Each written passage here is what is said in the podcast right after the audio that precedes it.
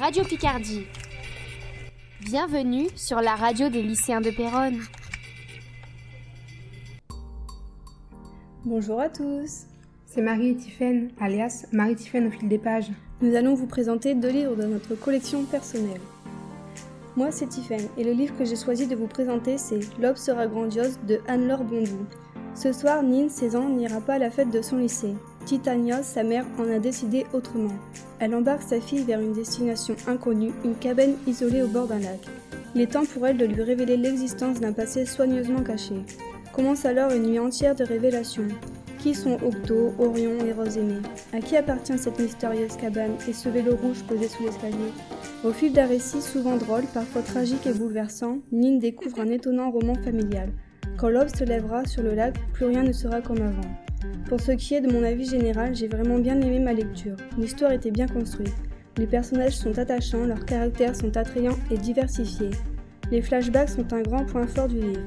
Les révélations d'une mère à sa fille le temps d'une nuit dans une cabane au bord d'un lac. Difficile de résumer ce roman sans en dévoiler des brides et ainsi faire perdre intérêt au lecteur. Il se lit aisément en un souffle. La plume de l'auteur est très agréable avec des moments d'émotion intenses, toujours avec une nouvelle intrigue qui suit, il n'y a pas de doute, Anne-Laure Bondou est une auteure de talent. On se laisse porter par le récit de cette mère et on ne voit rien venir. Je suis restée bluffée par le passé de cette femme tout en appréciant reparcourir les grands événements de 1970 à aujourd'hui. On y parle d'amour, filial et maternel, de musique, de sport, de vélo et natation, de handicap, de solitude, d'héritage. C'est un récit dans le récit qui donne encore plus d'ampleur à toute l'histoire. Un récit plein de poésie et d'humanité. Au fur et à mesure que l'épaisseur des pages encore à lire diminue, la nuit du récit s'amenuise et l'aube apparaît. Un lendemain qui change toute une vie. Un superbe texte en ce qui concerne les personnages, on s'attache vite à eux. Je trouve que même si la mère nous semble mystérieuse, c'est ce qui fait que l'on s'intéresse à son vécu. Pour ce qui est de Nine, elle est un peu présente dans l'histoire, contrairement à son caractère au début du livre. Quand la mère raconte son passé, nous découvrons d'autres personnages qui ont eu un rôle majeur dans son passé. Quand on finit le livre, on a toutes les réponses aux questions se poser. On sent que la mère, Titania, est apaisée d'avoir tout révélé à sa fille. Et moi, c'est Marie, et je vais vous présenter Je te passionnément de Sarah Wolf. Les personnages sont juste waouh, je les ai adorés dès le début. Ce sont des personnages tellement simples, c'est sûrement pour ça qu'on s'y attache facilement. Certes, Jack est un peu décrit comme le mec parfait, mais ça ne pose aucun problème, bien au contraire.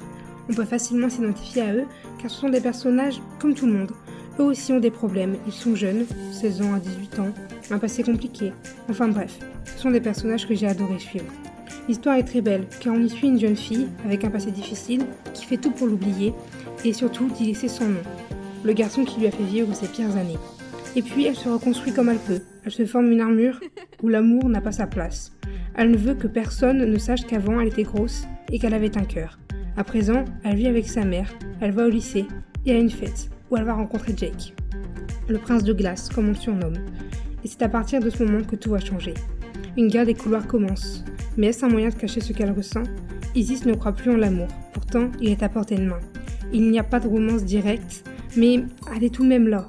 Elle plane au-dessus des personnages et malgré tout, même si on la voit peu, elle est très bien menée, elle est très belle, elle est waouh. Certains disent qu'elle est cliché, mais moi je ne trouve pas. J'adore lire des romances et c'est la première fois que je lis comme ça. La fin m'a surprise. Je l'ai à la fois adorée et détestée.